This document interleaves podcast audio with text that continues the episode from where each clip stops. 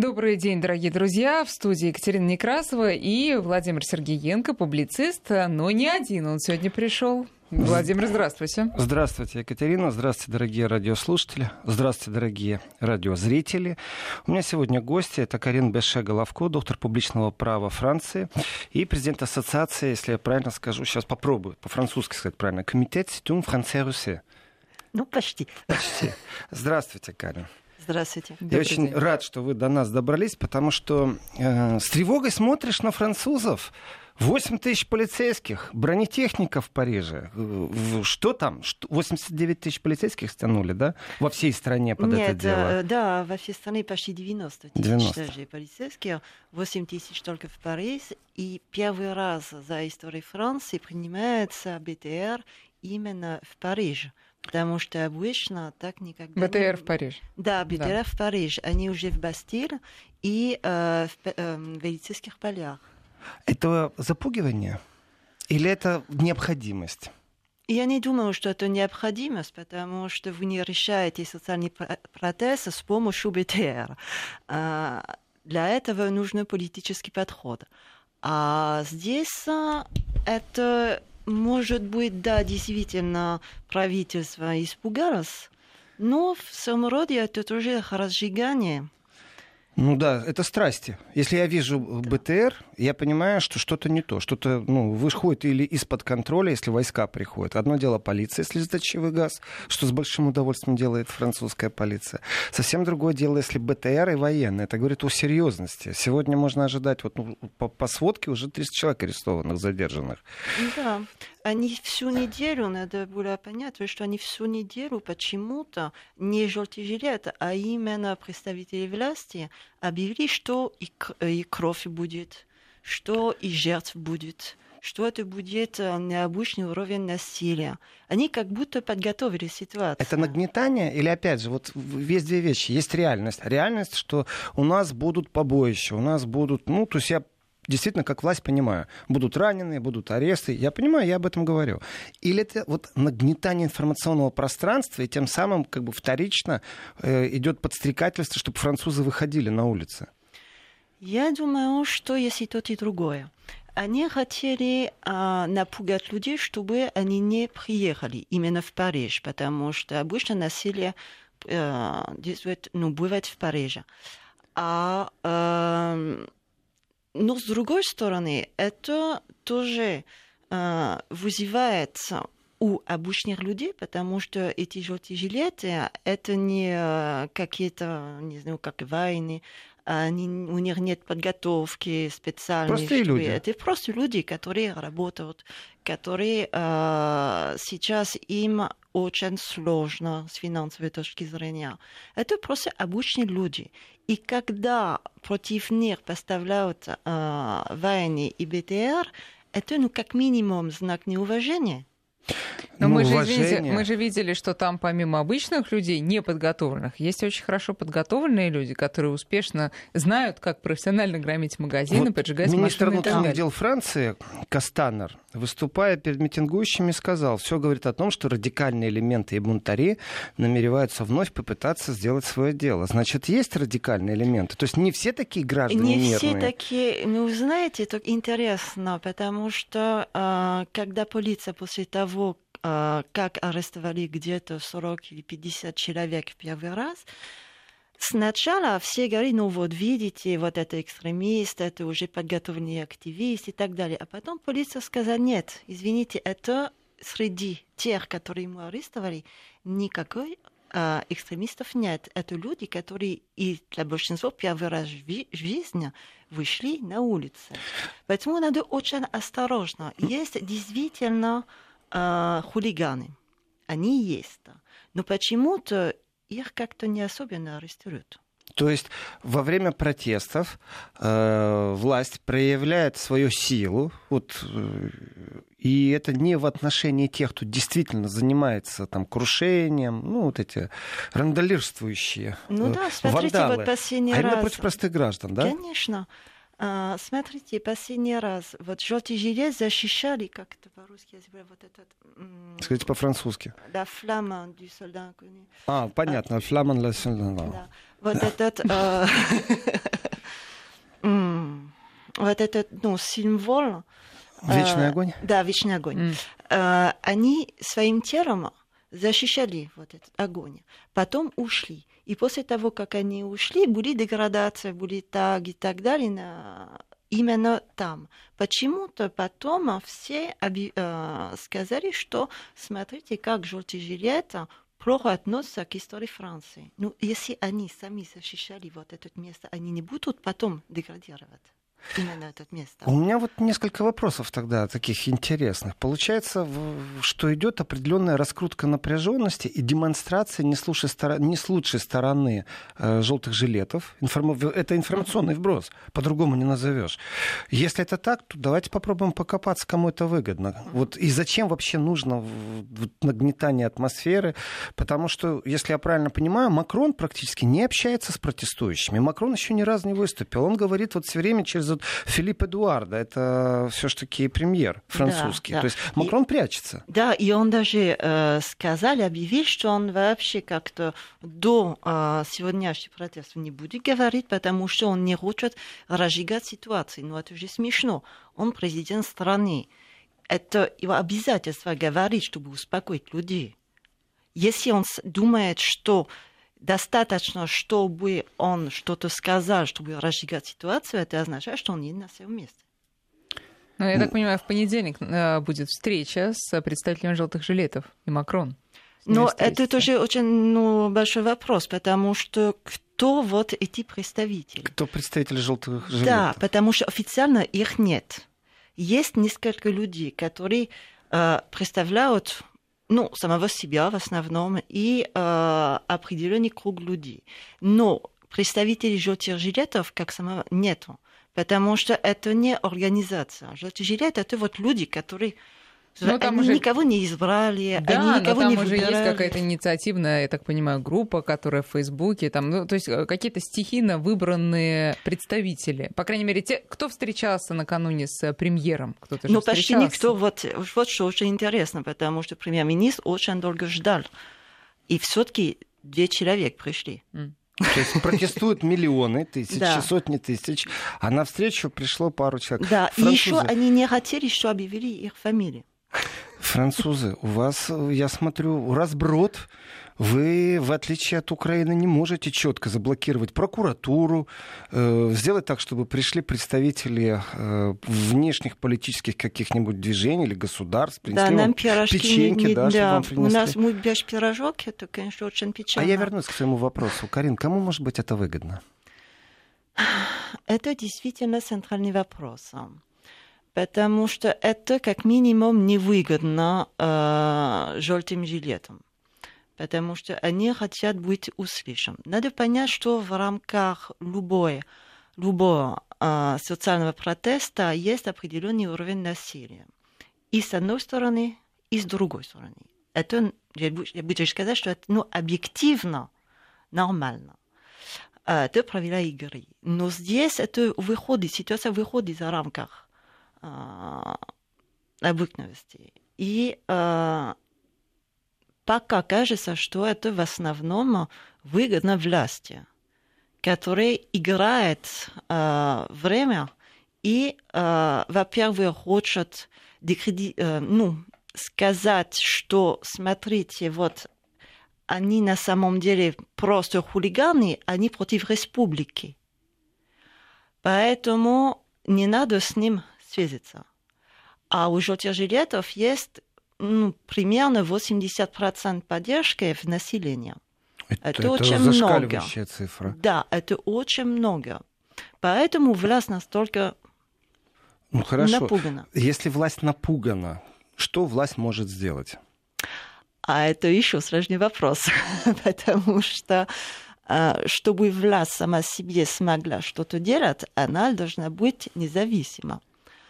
А так. вопрос суверенитета страны сейчас в странах Евросоюза это очень, ну, скажем так, непростой вопрос.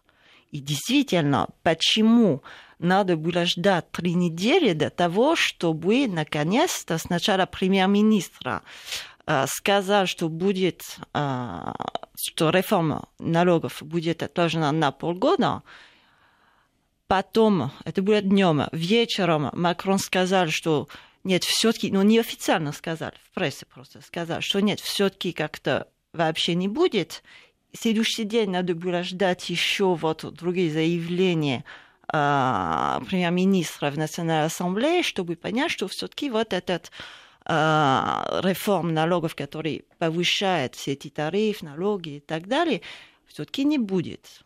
Ну, ну, пока не будет. Карин, смотрите, заморозка на полгода на самом деле, это всего лишь навсего перенесение протестов. Ведь за Конечно. эти полгода не увеличится ни зарплата среднестатистическая у французов, налоги точно так же не сократят. То есть это просто сейчас, вот прям сейчас и здесь сделать так, чтобы протесты были меньше. Ну, попытка, по крайней мере, не больше. Я не вижу больше смысла в этом, в заморозке. Это отстрочка.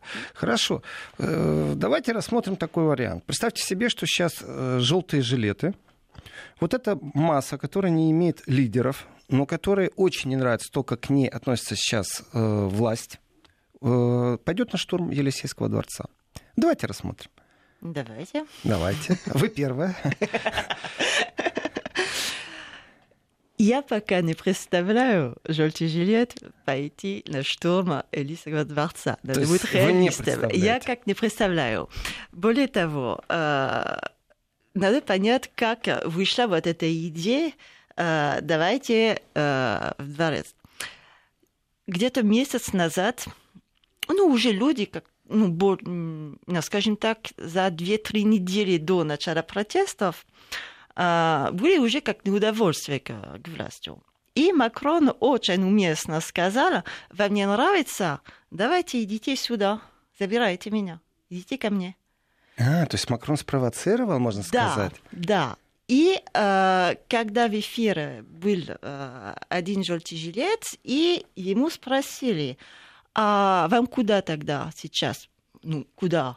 куда где Макрон есть? Значит, мы пойдем в Елисейский дворец. А если вы туда дойдете, а что дальше? А что дальше? Он нам сам спросил прийти. Мы тогда и войдем чтобы поговорить с ним. Речь не шла о том, что надо как-то что разгромить и так далее. Я Люди хотят поговорить. Но против этого человека было почему-то сразу возбуждено уголовное дело. Да ладно. Да, это еще не все, потому что еще один другой политик французский, Дюпойнян, критиковал, как Кастанер, министр внутренних дел, именно как очень смутно как-то кого-то арестовал, кого-то отпускал, где-то принял силы, где-то нет. И не очень понятна логика действия э, силовиков. Поэтому он критиковал и сказал, что именно э, действия правительства, разжигая ситуацию, против него тоже открывали уголовное дело. Получается так, публичные, публичные заявления, скажем, даже не лидеров, а которые направлены на критическую оценку ситуации, например, э, конкретно в данном случае, смотрите, э, происходит разжигание ситуации, усиление тем, что, например, полиция очень специфически действует, что силовики применяют силу там, где они как-то хотят, но нет никакой логики, это вызывает еще более усиление, и протесты более становятся жестче. Угу тоже возбуждено уголовное да. дело. Э, я вас поздравляю, у вас хорошая демократия во Франции. Да, у Мне нас нравится... макронская демократия. Макронская... Это особенная демократия. Ну, Надо как я... ценить все-таки. У нас удивительное время. У нас есть страны, в которых они называются республики, а там просто откровенный олигархат управленческий. Вот теперь появилось понятие макронская демократия. В принципе, Макрон, понятно, он очень интересуется Европой, амбиции у него большие. Вы, Карин, сказали по поводу суверенности государства. Э, вот здесь я бы хотел побольше понять, почему Франция не суверенна? Вот почему?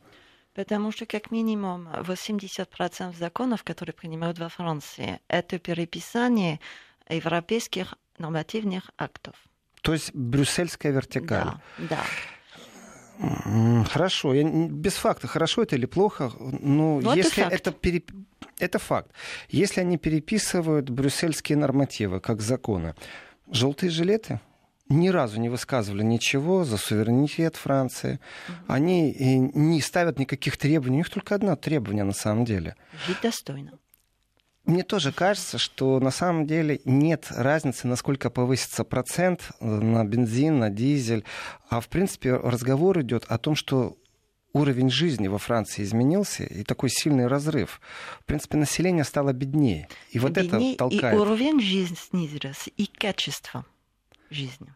Это образ жизни, который в последнее время существенно изменился во Франции. А последнее это какое? Я бы сказала 10-15 лет. А что значит качество жизни уровень? Вот вот простые вещи, бытовые. Простые вещи. Ну, то есть это француз не может безопасности. Это рост безопасности. Угу. Это существенная проблема с миграцией, потому что такой поток невозможно просто обрабатывать, скажем так, чтобы как-то интегрировать людей. Это просто невозможно. И это уже сказывается на образ жизни людей. Когда вы открываете центр для беженцев, которые, надо понять, что 80% из них они отказаны в статусе беженцев, но не остаются на территории Франции. Вы открываете, например, в центре Франции был такой случай, небольшой городок, где живут полтора тысяч человек, жителей. Там открывают центр, где разместят 500 беженцев. Как вы думаете? сильно изменит образ жизни населения. Ну, полторы тысячи пятьсот, получается, каждый четвертый теперь. Да. Это, конечно, просто разлом ситуации. И э, людям это просто объективно тяжело. Более того, у них э, э, доходы снизились. И не только доходы, но, скажем так, э, способность э, ну, что-то покупать Почему? Потому что, например, перестали индексировать пенсии. Существенно росли налоги. Сейчас налоги составляют примерно где-то 47% доходов. Ну, это огромно просто. Ну, в Германии 52, ничего. Ничего, скоро у вас будут жить билеты, не волнуйтесь. Я думаю, что да, потому что есть определенные вещи, которые технологические, они на «вы». Горизонтальные протесты без ярких политических партий, без профсоюзов, это что-то новое, когда гражданин высказывает свое недовольство напрямую. Ну, потому что тоже э, надо понять, что именно вот эти 10-15 лет они э, дискредитировали и э, политические партии, и профсоюзы. И люди уже не доверяют эти профессионалы. И откуда пришел Макрон? Откуда? Uh, он пришел на волне uh, мифа о том, что политиков, политики не справляются с управлением страной, нужно эффективных менеджеров. Вот, пожалуйста, вам эффективный менеджер, который не профессиональный политик, который, когда есть именно политический кризис, не понимает, как надо реагировать.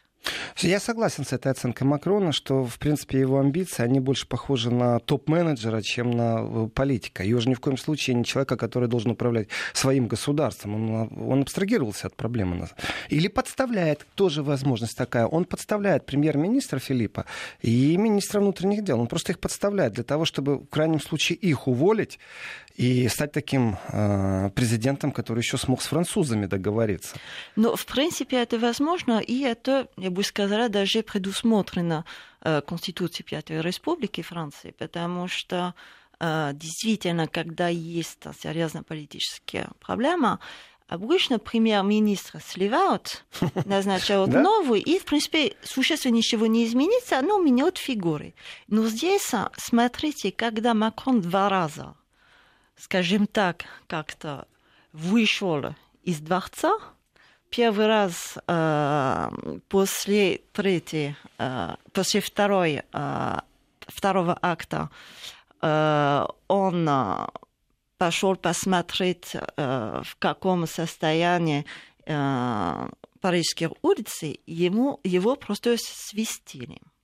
Освистали? Освистали просто. А второй раз еще хуже, потому что э, недалеко от Парижа, небольшой городок, э, были действительно очень серьезные протесты, и, э, и он туда пришел, чтобы поддержать полицию. Не для того, чтобы говорить с людьми, Чтобы поддержать полицию. Чтобы поддержать полицию. И это было уже не только свистя, они просто оскорбляли его. И у людей не было никакой желтый жилет. Это просто обычные горожане. Это не правые, это не левые, да? Нет, это, это не просто люди. Это, это просто, просто люди. люди, которые там живут. Ну, тогда, получается, он прозевал ситуацию напряжения в стране, которая выливается в эти вот протесты и в таком виде. И я понимаю, что закрыть собор Парижской Богоматери, Пантеон, Эйфелеву башню, Лувр, все закрыли, что все только закрыть. можно закрыть. 37 э, станций метро тоже закрыты сегодня. Ну, в принципе, говорит и с другой стороны э, об опасности ситуации это не реформы. Вот я вас слушаю, Карина, и понимаю, что наслоилось. Если за 10-15 лет Макрон просто со своим образом мышления на волне того, что он менеджер сможет сделать какие-то экономические реформы, на самом деле предлагает не те реформы, которые французы от него ожидали. Конечно. Потому что одна из реформ, которую он сейчас предлагает, это дополнительный налог в пользу Евросоюза. Мне кажется, это вообще полностью не дружит он уже с реальностью тогда. Ну, тем более, когда он уже в прошлом году повысил уровень налогов на 10% в целом. Молодец какой. Хорошо. А, вот у нас, может быть, будет такое понятие франксит. Ну, Брексит есть, может, франксит. Французы побузят, побузят, снимут француза, разменяем там Эдуарда Филиппа, премьер-министра, э, а потом задумаемся о том, чтобы Франция выходила из брюссельской диктатуры. Ну, но если Макрон, так, ход, желание... Макрон же европеец, он очень а хочет он, этого. Да, он, конечно, он даже хочет передать вот Германии э, Евросоюза э, членство в, в Безопасный совет НАТО. Поэтому он, конечно, он почти сливает Францию. Вот так вот. Вы знаете, ну, сейчас мы новости. должны прерваться да, на новости, а потом продолжим разговор.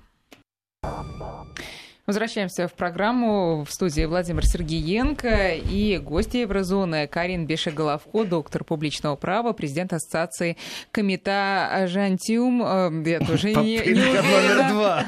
Франс Руси. Как, скажите, как правильно, наконец-то? Комитет с Генсом, Франция, Россия. Боже. Господи, все не так, как мы думали. Как легко говорить по-французски, оказывается. Карин, э, давайте попробуем подумать о, о Брексите с точки зрения француза, не с точки зрения политики. Макрон, он большой фанат Европы. И Макрон, в принципе, не один из... Меркель сдает позиции, понятно. И преемницу вот уже выбрали, все у нее движется так, как ей хотелось, но тем не менее Макрон является таким сильным двигателем Объединенной Европы, брюссельской вертикали. Это вот он фанат этой идеи. Если французы, э, надевая на себя желтые жилеты, все-таки протестуют не против Макрона, а против вот этой новой экономической доктрины, которая во Франции в последние годы, mm-hmm. если мы берем период времени 10-15 лет, появляется, тогда вот можно поговорить о том, что французский выход из Евросоюза кажется сегодня абсолютной фантастикой, но внутри француза существует мнение, например, я сейчас не знаю, я вас спрашиваю, о том, что суверенитет мой ущемлен, и я бы хотел что-то изменить в этом направлении. Тогда в игру вступят правые консервативные партии. Это будет совсем другой расклад политический. Это будет совсем другой, но надо понять, э, как работает э, формирование общественного мнения во Франции. Ну, во Франции, в принципе, ну как это есть во Франции. В основном в СМИ вы нигде не читаете, что э, вот такое решение на самом деле, которое принимается на уровне э, правительства, на самом деле исходит из какого-то э, европейского акта. Все сделано, весь дискурс подстроен вокруг миф суверенитета Франции. Поэтому для людей, которые особенно этим не занимаются, по большому счету ничего не изменилось с точки зрения суверенитета. Только где-то как-то что-то как-то не то. То есть их информационная капсула говорит о том, что все в порядке с суверенитетом. Да, да. Э, очень интересно в рамках дебатов ну, в предвыборных, тема Евросоюз почему-то отсутствует. Ну, просто отсутствует. Поэтому люди очень сложно понять, откуда на самом деле эти проблемы. А, во-вторых, они, э, люди действительно, помимо этого, они не очень э, скажем так, позитивно относится к Евросоюзу. И было очень интересно, как где-то два или три года назад, я не помню, какой-то журналист, ну, серьезный СМИ, сказал, ну, это я не понимаю, мы так хорошо работаем на пользу Евросоюза, и люди все-таки не поверят. Представляете, даже сам журналист, французский, профессиональный журналист, сказал, что они работают на пользу Евросоюза. Ну что здесь плохого? Это ж хорошо. Ну вот сказал, да, сказал, это неплохо. Но плохо, что так поступает.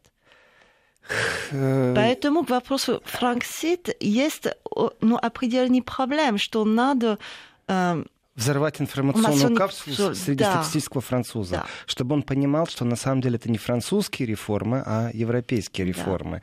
Да. Но, в принципе, на этом был построен Брексит, что стали англичанам объяснять, э, что такое Европа? Ну, в смысле, как юридическое формирование, как правовое формирование. Если французы находятся в заблуждении, ну, я так понимаю, есть только одна сила, которая может это сделать, но он этого делать не будет. Россия. Ну, Нет, китайцы не, не я думаю, заниматься. что не будет. Китайцы, они слишком далеко, им вообще э, Даже если это равно. будет не Россия, все равно скажут, что это Россия.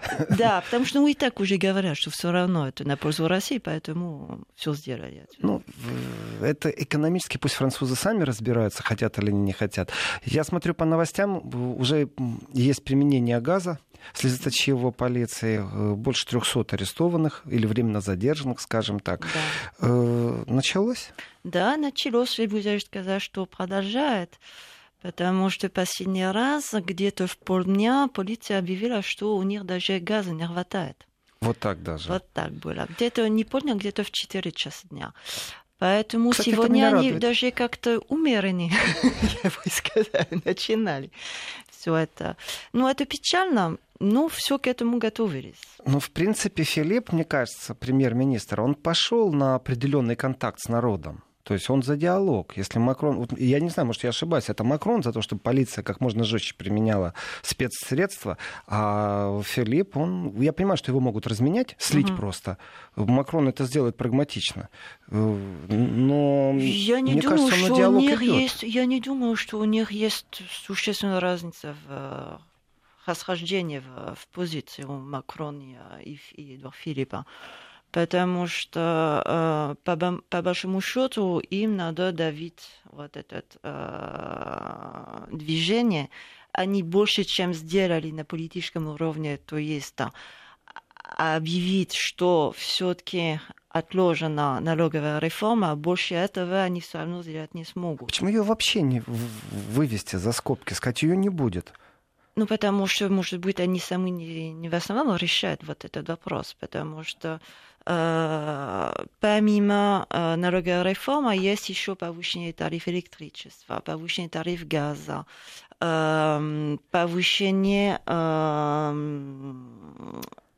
срок, чтобы на пенсию попасть. Пенсионная реформа тоже идет. На самом деле, кое-что напоминает а Украина. Что, вот просто интересно, что предлагается по пенсионной реформе в вашей стране? Они якобы э, не изменят э, возраст, угу. который сейчас 67, 67 лет. Для мужчин или для всех? И для всех, потому что нет В Европе да. равноправие. Да, равноправие. Вот женщина, пожалуйста. И, э, но они э, увеличают срок, э, обязательный срок работы, угу. поэтому де-факто повышает пенсионный возраст. возраст. Угу, да. Угу.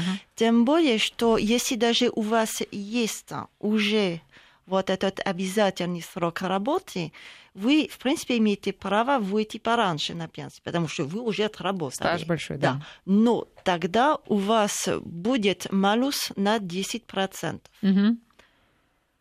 Ну, не Понятно. страшно подумать, что там 10% меньше пенсии. Я вас умоляю. Ну да, конечно. Только вот и так уже вот пенсионерам они под ударом власти последние несколько лет. Рост цен электричества, тарифа, газ, э, все дороже. Э, я понимаю, что зарплату не увеличили. Нет. Не было тарифных переговоров. Почему профсоюзы тогда молчат? Это действительно большой вопрос. И поэтому уже они дискредитировались. Поэтому люди, помимо профсоюзов, как будто понадобилось сами все это организовать. Вот эти демонстрации на самом деле, когда люди выйдут массивно на улицы, это означает, что институции страны не работают. Ну, если я буду надеяться на то, что какая-то партия меня возьмет за руку, выведет на улицу и скажет, ты вот протестуй, а мы тебе говорим, за что ты протестуешь, тоже как-то глупо. Э, если нет никакой партии, которая на себя не берет функцию переговоров между населением и правительством, ну, высказывание недовольства, если нету профсоюзов, которые, опять же, отстаивают интересы простых французов, кстати, у меня всегда к французским профсоюзам было хорошее отношение, что они все-таки на чеку. В данном случае тоже проспали тогда мы можем стать свидетелями зарождения либо новой политической силы, Совсем это, новый. Это возможно. А знаете, что интересно? Сегодня в некоторых маленьких городах мэр этих э, городов открывали мэры, чтобы люди смогли собираться и написать, что не то. И мэры э, сказали, что они будут передать выше. Угу. Вот. Хитро, а это тоже это очень интересный подход. Потому что вот демократия здесь да, прямая рабо- демократия. Прям, прямая демократия. демократия здесь правильно работает. И мэры, они действительно выполняют свои функции. Ну, если, если мэр, во-первых, на улице холодно, впустил в, в теплое помещение и говорит, давайте теперь напишем письмо, то получается протестная функция, вот я написал, она как бы не только передана дальше в виде прямой демократии, и мэр является исполнителем прямой демократии, но он еще, давайте так, технологически как политтехнолог я скажу, город. он гасит протест тем самым. Конечно. Я же с вами. Очень Это они ум. там плохие, в Париже, в Елисейских да. полях. А здесь я же с вами, угу. уважаемые французы. Но на самом деле так и есть а, демократия. Смотрите, вы боитесь и вы послушаетесь именно тех людей, от которых вы зависите. Если вы действительно а, в зависимости от электората, вы будете поаккуратнее со своими избирателями. Конечно. Да. Сейчас э, мы должны на секунду прерваться.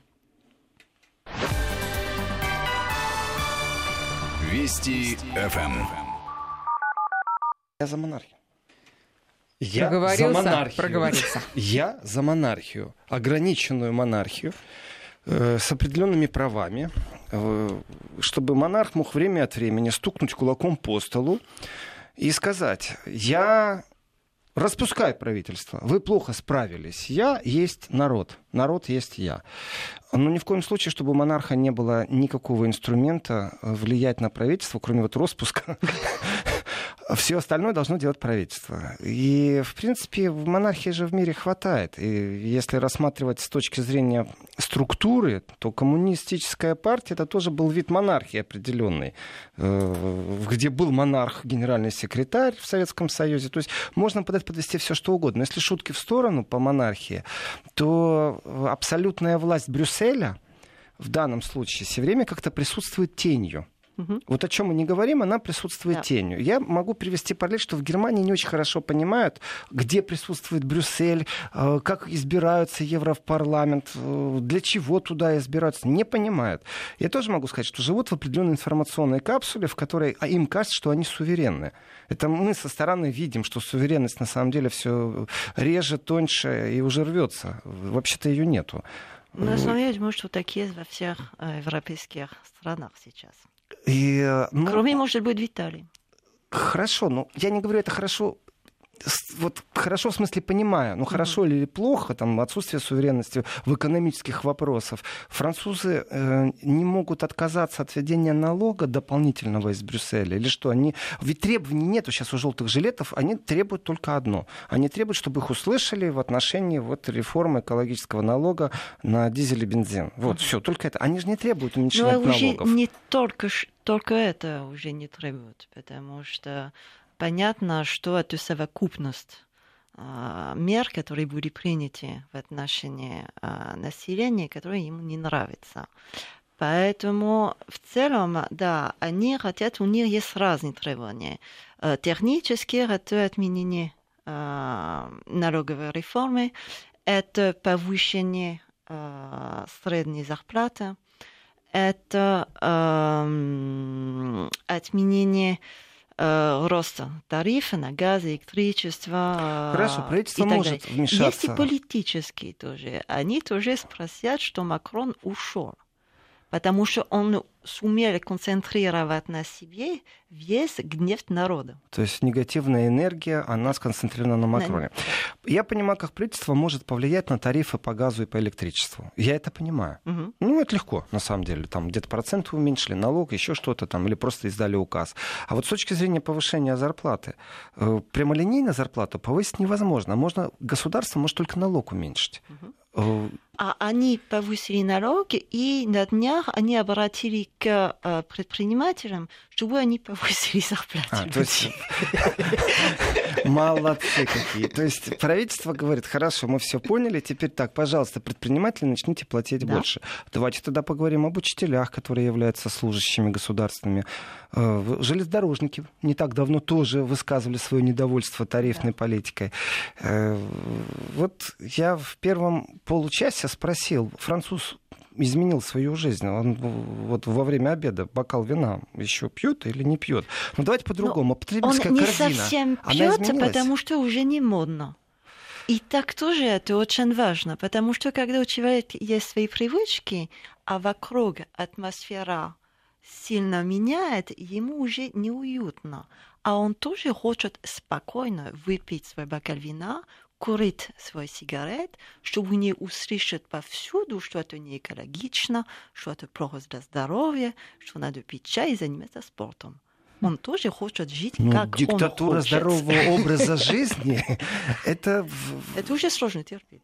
Это, это есть. И я согласен с ней. Надо, надо диктовать вот, здоровый образ жизни. Это хорошо для здоровья. бокалом вина и Но насчет вина я понимаю, если атмосфера такова, что мне все время капают на мозг, ни в коем случае не пей, а на самом деле это определенный такой эфемизм, передергивание, потому что не пить, потому что у тебя денег не хватает, а не потому что здоровый будешь. И тоже, и тоже потому, что денег меньше. А это уже так видно было по э, статистике потребления, когда покупки, они э, снизились. То есть потребительская И корзина, она уменьшилась. Да. У меня вот вопрос, Карин, вы сказали пару раз по поводу событий из Украины. Вот, ну, Мгм. понятно, что напрашивается Майдан. Я вижу определенную разницу между Майданом. Кроме того, что нет внешней силы политической, любой, в виде Да. посольства, которое поддержит протесты, разницы нет. Э, Мы одобряем, вот, ну, высказывание, ведь этого нет. Есть еще одна большая разница. Э, На территории Украины все, что происходило, оно имело структуру. Надо прокуратуру купировать, чтобы не могли дела заводить. Э, Были отряды ка- какие-то национальные, там, особые националисты, там другие отряды, там Автомайдан был в какой-то момент. Э, Я не вижу сейчас во Франции определенной структуры. То есть я вижу такой хаотичный все-таки протест. С точки зрения ж- э, желтых жилетов, да, это хаотично, но с них, с их точки зрения. Потому что последнее, именно вот на эту неделю появилась какая-то ну, очень странная технология в СМИ. А, Были какой-то а, ролик, а, на котором показано, как сотни детей, на колен... ну, это не совсем дети, это подростков, на коленях и полицейские вокруг. Да. Ну, это просто э, напоминало ИГИЛ. Просто. Ну да, как будто А вот произошло такая- задержание да, непонятное. А такая практика нет у французской полиции. Нет, это, это не террористы, это полицейские. Они там работают не, не для того, чтобы... э, Ставить на колени подростков. Да, конечно. А, поэтому очень странно, кто снял, Нагнетание. кто... Да, Нагнетание. нагнетание. Хочется протестовать, хочется возмущаться. Да? Давай, давай еще, еще хуже, еще дальше. А еще э, другое, когда это уже не технология ИГИЛ, это уже напоминает то, что в Ираке или в Сирии, когда показывали какой-то ребенок, который якобы сам придумал нарисовать э, какой-то огня на полицейских э, полях, и журналист спросил, а почему ты так нарисовал? А потому что у нас почти война. Ну, и что объяснить? Господи, вот ребенок уже психологически пострадал от желтых жилетов. Но это настолько технологично. Те- Технологично через СМИ накручивание Да. какой-то напряженности. Напряженность и э, дискредитировать вот Желтые э, жилетов? жени- дискредитировать желтых жилетов, дискредитировать эти социальные Ну, Это привычно. Это когда в Германии граждане выходят на протесты, их тоже сразу то коричневыми называют, то еще как-то. Карин, у меня вот такой... Я, я просто будет нечестно, если я его не задам. Вот ваше мнение по поводу протестов. А давайте я за океан сейчас быстро смотаюсь к Трампу. И скажу, Трамп, я вот хочу в Европе свою армию иметь, я хочу свои э, банковские структуры иметь, вообще хочу, чтобы Европа была суверенной, независимо от, от США. И я как э, посол европейские мысли, я сейчас имею в виду Макрона, э, тебя ставлю в курс, уважаемый президент США, так будет. И через некоторое время мы видим протесты во Франции. Я думаю, что это совершенно не связано. Не связано. Нет, совсем не связано. Заговор, да, да. Потому что, что касается европейской армии, вот идея появится регулярно э, в европейском диск, политическом дискурсе, когда есть э, тупик в процесс э, развития Евросоюза. Сейчас тупик довольно серьезный, и легитимность Евросоюза под сомнением. Поэтому вот появилась снова вот эта идея. Во-вторых, э, европейские страны уже довольно тяжело платят э, то, что им надо платить в НАТО. Они откуда еще берут деньги, чтобы финансировать европейскую армию? В-третьих, когда есть армия, она существует для того, чтобы защищать определенный интерес. А кто будет определить интерес, который будет э, защищать это якобы европейская армия? Мне очень нравится комментарий наших радиослушателей, радиозрителей. Во Франции правительство в нокауте. Мне нравится это слово, потому что в Германии тоже пару нокаутов было правительство. Очень красиво подходит. Э, наше время вот так будет заканчиваться. Я боюсь, что я не успею, опять прозевая время, потому что вы интересный собеседник, Карин.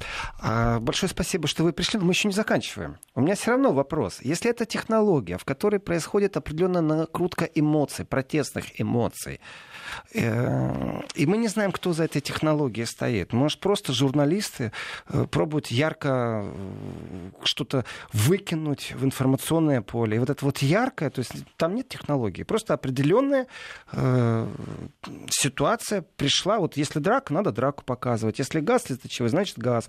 Ну, это же интересно вроде бы как. И тогда нет никакой технологии. Просто это Просто кто-то э, заставляет сделать полиции выйти из рамках, как обычно, потому что полиция не действует, как обычно она действует сейчас.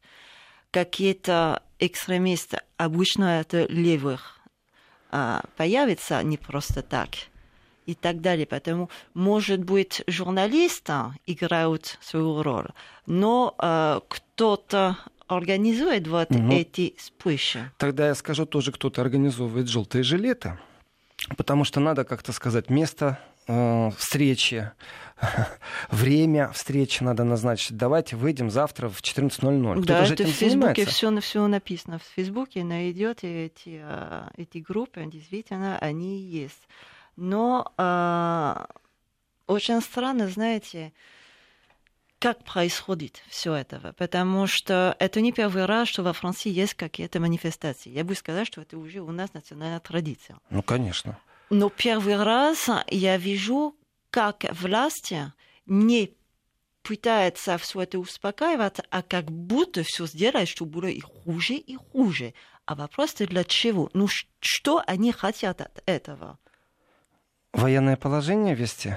Некоторые так думают и так говорят, что да, действительно, так им это сейчас нужно, потому что демократические правила игры, они слишком сложные. А политическое поле, она уже почти не существует.